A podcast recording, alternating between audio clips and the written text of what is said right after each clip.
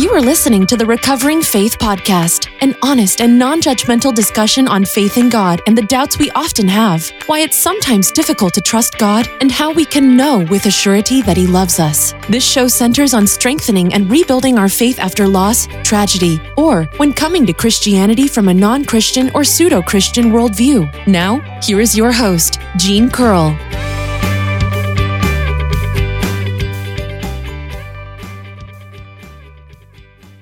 Hello, everybody. Welcome back to Recovering Faith. I've been hosting this podcast and blog for over a year now, and I've intentionally stayed away from any controversial or politically charged subjects. Not because I don't have opinions about politically uh, political subjects or controversial topics, but because I want recovering faith to be a safe place where people can come to learn about God and not have to be subjected to criticism or to a political agenda. But today, I'm speaking about a subject that is very much politically charged, though it shouldn't be. Today, I'm going to discuss the Born Alive Survivors Protection Act that was introduced by ben, uh, Senator Ben Sasse of Nebraska. A bill that had one goal, and one goal only to ensure that if a child survives an abortion attempt, that the child would be treated as human, protected, and given adequate medical attention. The bill failed to pass. And the reason why it failed will be the main issue of this topic, or, or will be the main issue of this episode. This is undoubtedly going to be a controversial stance, uh, at least for some people, but it should not be controversial to say that a baby outside of the womb should not be murdered. But apparently, it is a controversial statement, and that goes to show just how far society has fallen from the glory of God. This episode is not going to dive into the issue of abortion, just the issue of murdering a child that has already been born alive and could survive and live the life that God wants for it. Before I go into the reasons this bill was proposed and the sad reason for which it failed, I want to discuss the bill itself, what it is and what it isn't. And I have included a link at the end of this post and in the show notes for the podcast so you can read the bill for yourself if you want to. There is, I think, a lot of misconceptions about this bill. Mostly because some people have portrayed the bill as, quote, yet another attempt at ending abortion and taking away a woman's reproductive choice, unquote. But this bill has absolutely nothing to do with abortion and does not alter the availability or legality of abortion in the slightest. This bill, the Born Alive bill, would not change in any way the choice or responsibility of the mother, and the result would be the same for the woman whether the abortion succeeded and the pregnancy was terminated or whether the child survived. But it would have made all the difference in the world to the child. And let me brut- be brutally honest it is a child. Just because it was not wanted does not change that fact. The bill states that a child who survives an abortion attempt is a legal person, and as such is entitled to the same protection under the law as the child that was wanted when it was born, or any other person who found themselves in hospital or clinic, and that the hospital or clinic has the same legal obligation to provide medical attention and to report any failures to render aid, the same as it would with any other child. The bill also states that the mother of the infant that survived the abortion attempt would not be charged with any crime. This bill in no way takes away a woman's choice or makes her have a child that she doesn't want. It only protects a child that was born alive and gives them a second chance at life. Uh, I'm going to read the main section of this bill. And again, if you want to read the whole thing, I've put a link. But it says Congress finds the following 1. If an abortion results in the live birth of an infant, the infant is a legal person for all purposes under the laws of the United States and entitled to all protections of such laws. 2.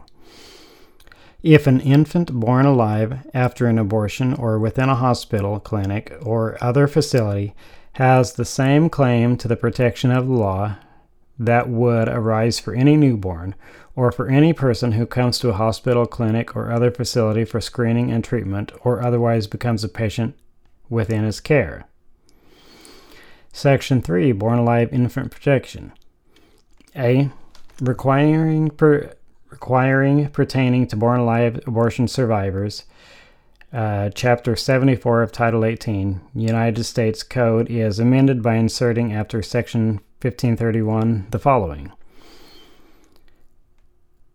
Requirements for health care practitioners. If, in the case of an abortion or attempted abortion that results in the child born alive, degree of care required, immediate admission to hospital. Any health care practitioner present at the time the child is born alive shall exercise the same degree of professional skill, care, and diligence to preserve the life and health of the child as reasonably diligent and conscientious health care practitioner would render to any other child born at the same gestational age, and following the exercise of skill, care, and diligence required under subparagraph A, ensure that the child born alive is immediately transported and admitted to a hospital.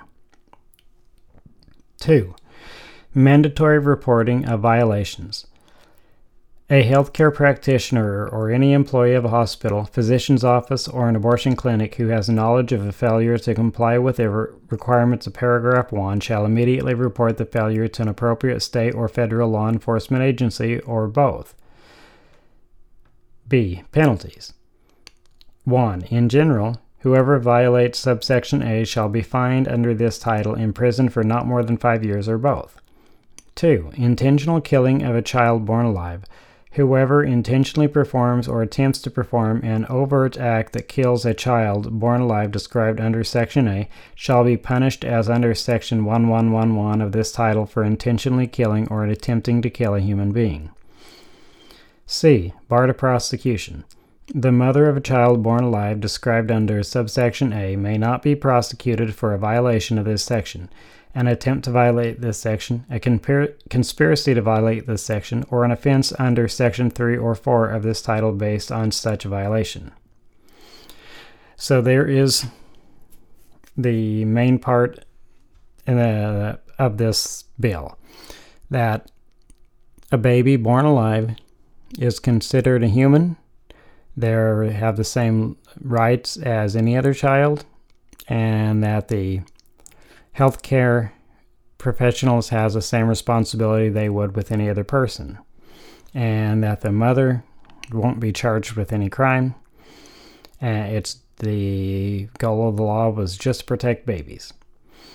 Now, I'm not sure how we got here as a society, but we've gotten to the point where people are no longer viewed as having any intrinsic worth, and they are only considered as having any worth if society assigns them a worthiness value.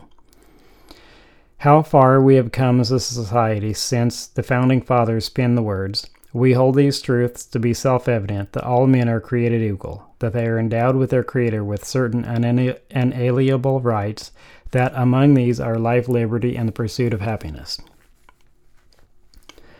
There is no logical or justifiable reason to say that because a baby was born and not wanted, that he or she has less value, less worth, or less right to live than a baby that was wanted when he or she was born. To say that a baby is only valuable when it is wanted is the same logic that was used to justify the Holocaust, multiple attempts at ethnic cleansing at various times across the world. Making one or more groups of people to appear as less than human is also the justification for the state sponsored mercy killings during the Second World War and at other times in history. When a government wanted to get rid of a people with a handicap, or those who were mentally challenged, sick, or otherwise unable to perform the function in which government thought they should perform. I firmly believe that when a society is allowed to arbitrarily decide which people have worth and which people do not, that it will inevitably lead to a society putting a specific group of people who they do not like to death, just like it did in Nazi Germany, and just like it led to the genocides in Cambodia, Rwanda, Bosnia, and other places throughout the world and over the course of human history. People are inherently flawed and sinful, and if they are left to decide who has worth and who does not, they will inevitably find some arbitrary reason to decide that some group they don't like does not have any worth. And in the case here, people decide that babies that are inconvenient to the mothers or to who, the parents, that those children don't have any worth. Without engaging in some serious mental gymnastics, a person could not even justify killing an infant that was born alive because it would be a drain on the resources. Especially since many of the same people who voted against the bill are the same people who think that there should be money given to people who can't work or who, or to those who choose not to work, and that the death penalty should never be an option, even for the most violent and vile of criminals who are guilty beyond any doubt. Now, I'm not advocating here that we should get rid of social programs, and I'm not advocating for the death penalty. Uh, those are topics for another day and probably not for this podcast. But what I am saying is that why should we as a society consider an adult who is not contributing to society and is intentionally being a drain on the system of more value than an innocent child that had no choice in the matter. Society may not think that people have intrinsic value, but God does. And I personally don't think that anyone who claims to be a Christian and is okay with murdering a child that was born alive is really a Christian at all. If a person believes in God and believes that He created us in His image, then they have to believe that each human has intrinsic value that is not decided by society, but by their Creator. From reading the Bible, one knows that every human being was made in the image of God and has intrinsic worth. In Jeremiah 1:5, God said, "Before I formed you in the womb, in the womb I knew you." And there are many other verses that show that we are created with purpose and have inherent value simply for being human.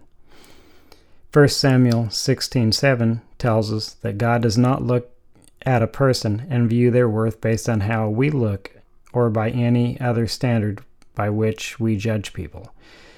It says, The Lord does not look at things people look at. People look at the outward appearance, but the Lord looks at the heart.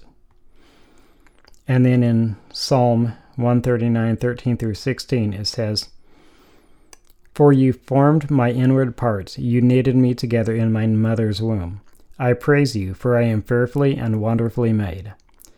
Wonderful are your works, my soul knows it very well. My frame was not hidden from you when I was being made in secret, intricately woven in the depths of the earth. Your eyes saw my unformed substance. In your book were written, every one of them, the days that were formed for me, when as yet there were none of them. And so that verse tells us that God has a plan for us and a purpose for us, and we're not here by accident. And then in Matthew 6 25 through 26, it says, Therefore, I tell you, do not worry about your life, what it will what you will eat or drink, or about your body, what you will wear. Is not life more than food, and the body more than clothes? Look at the birds of the air. They do not sow or reap or store away in barns, and yet your heavenly Father feeds them. Are you not much more valuable than they? And so this is Jesus given a parable to tell people how, yes, this is often used to tell people that they shouldn't worry about things because God will take care of them. But it's also, uh, I point this out that God is, that Jesus is telling them that they are valuable to God.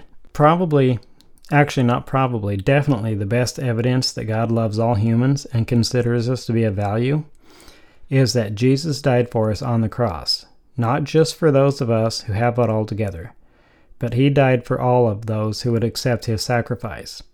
And he died for us while we were still sinners and enemies to God, as it says in Romans 5 8.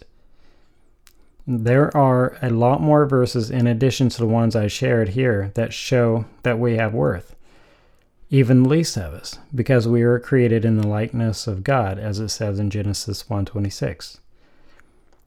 A baby who survives an abortion attempt and is not wanted is truly the least of us in every sense of the phrase. And Jesus was clear that we were to take care of those. In Matthew 25, verses 31 through 46, we read the parable of Jesus, uh, the parable that Jesus was teaching, that what we do or don't do to the least of those is what we do to Jesus. He says, When the Son of Man comes in his glory, and all the angels with him, he will sit on his glorious throne. All the nations will be gathered before him, and he will separate the people, one from another, as a shepherd separates the sheep from the goats. He will put the sheep on his right and the goats at his left. Then the king will say to those at his right, on his right, Come, you who are blessed by my Father, take your inheritance, the kingdom prepared for you since the creation of the world. For I was hungry, and you gave me something to eat. I was thirsty, and you gave me something to drink. I was a stranger, and you invited me in. I needed clothes, and you clothed me. I was sick, and you looked after me. I was in prison, and you came to visit me. Then the righteous will answer him, Lord, when did we see you hungry and feed you, or thirsty and gave you something to drink?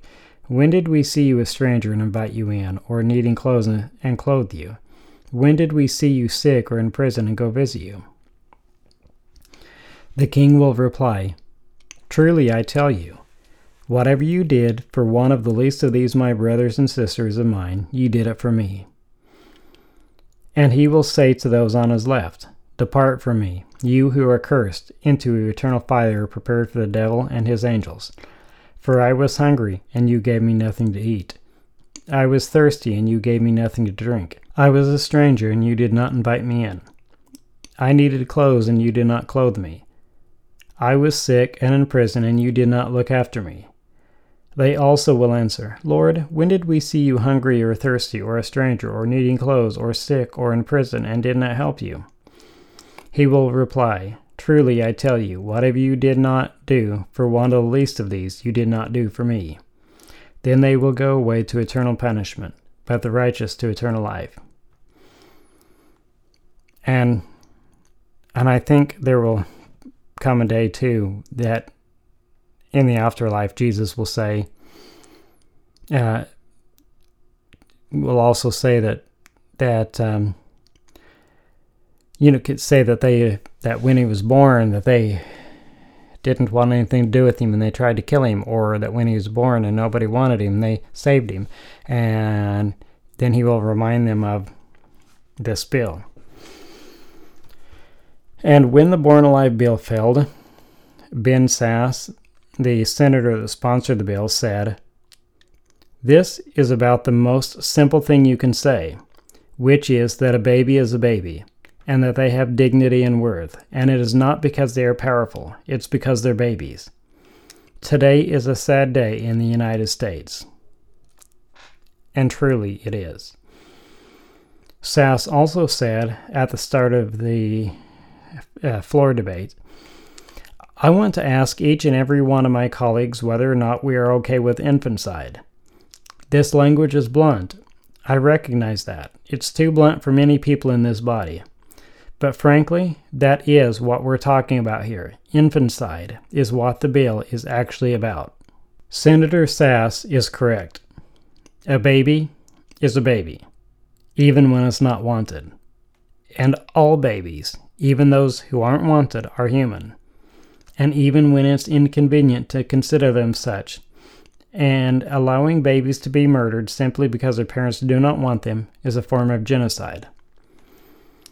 In order to do anything horrible to a person and still see ourselves as the hero, we have to justify to we have to justify the act to ourselves so that we feel like that we're doing the right thing.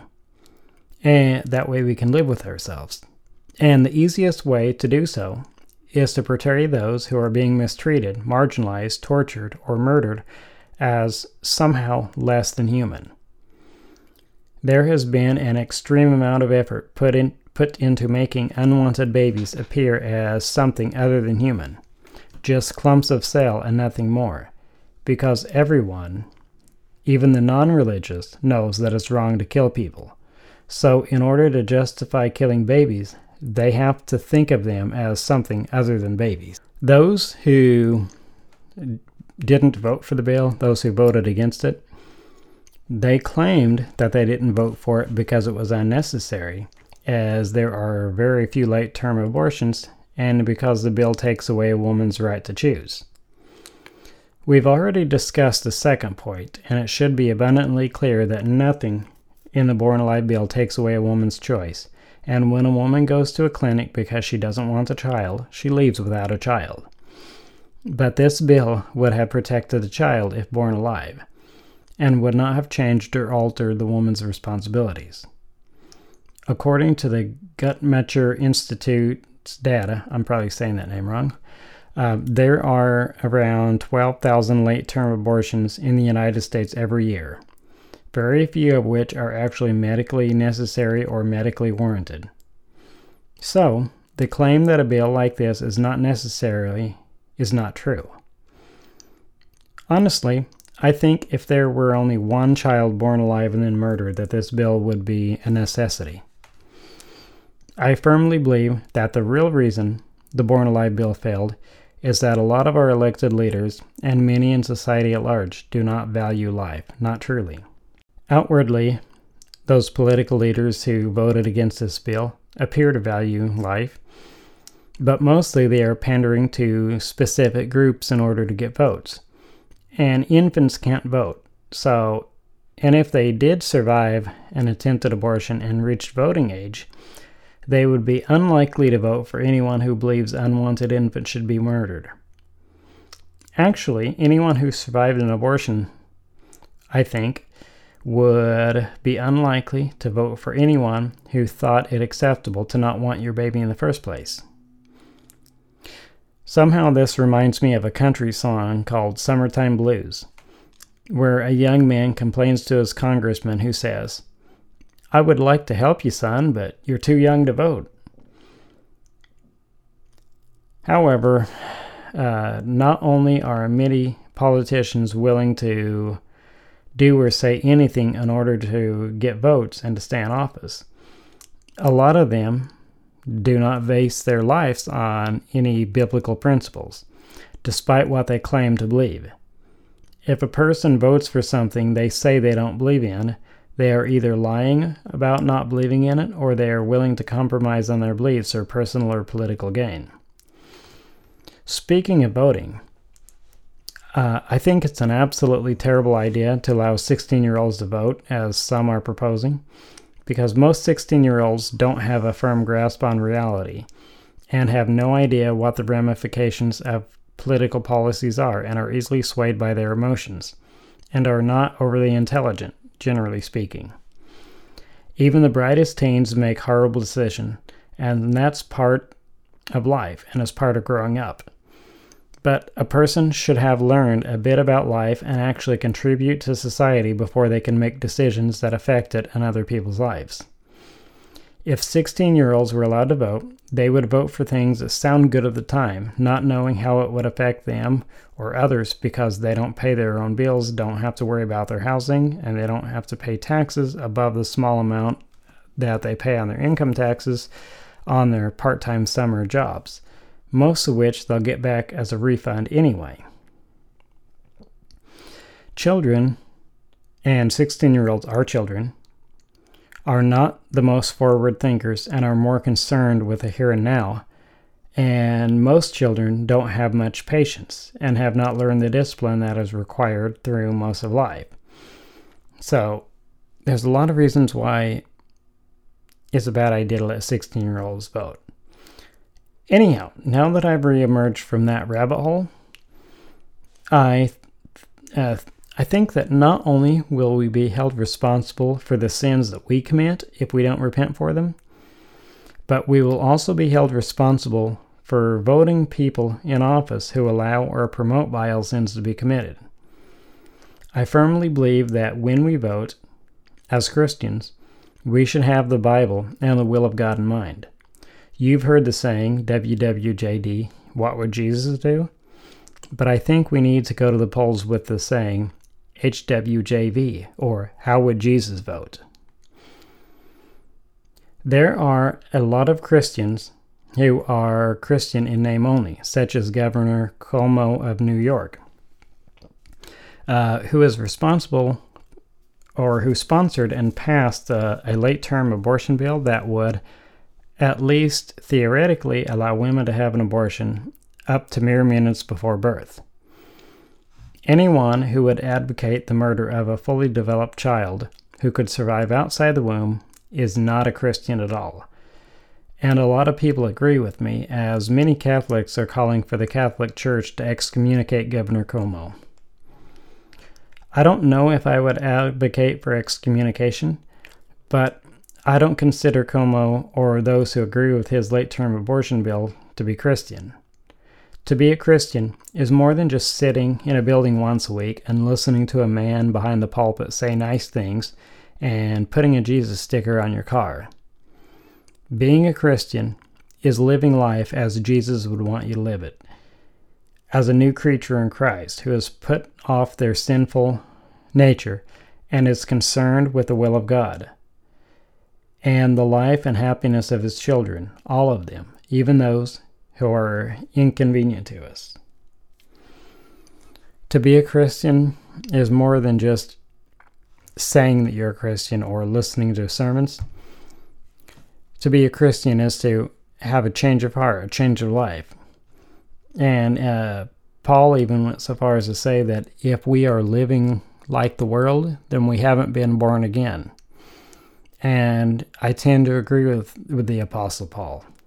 In fact, I agree with the with the Bible, and I think that we all should agree with the Bible, and that this world would be a lot better place if we would base our decisions on the Bible. Anyhow, with that, um, say I don't usually talk about any subject that is political in nature, and I try to stay away from controversy. Controversy, but I just didn't feel like I could remain silent on this issue because these babies who were born alive, they survived an abortion, and with a little bit of medical care, they could survive and they could be they could live a long, healthy, happy life. And there's no reason to just let them die or to kill them. They've already been tried to kill. They've already uh, had an attempt on their life once. They survived. And I think that we owe it to them to let them live. And that and I think that it's a sin, and the Bible would certainly indicate that it's a sin to kill them. And so I think it's really sad that this bill failed. And we all need to pray for those, regardless of what political party we find ourselves in. We need to pray for those in office, pray that they will make the right choices, but also keep the Bible in mind when it comes election time and vote for those who will try to uphold God's word. Thanks for listening to this episode, and um, God bless you. And I look forward to um, having you tune in for next episode. Thanks for listening to the Recovering Faith Podcast. Please rate and review this show and share it with your friends and family. You are loved.